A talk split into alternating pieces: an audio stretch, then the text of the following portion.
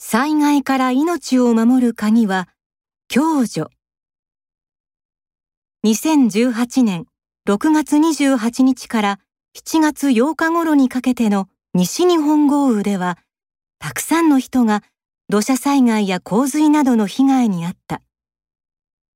このような緊急時に力を発揮するのが住民が支え合う共助である。7月上旬の夜長野県大桑村の殿小川地区の高齢者や若者ら36人が集会所に集まった。災害が起きた時に活用する住民支え合いマップを作るためだ。災害が起きた時に自分の力で避難できない高齢者や障害者を手助けするため住民が自分たちで防災マップを作っている。マップには危険な場所や避難場所などに印をつけ災害時に手助けが必要な高齢者や手助けする人の家も書き込む。防災の専門家による分析やハザードマップをもとに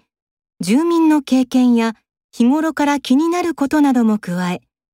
災害時の効果的な防災やスムーズな避難につなげる。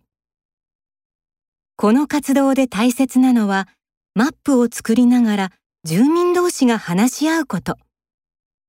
それが地域住民の関係づくりにつながりまた災害を経験したことがない住民や若い世代に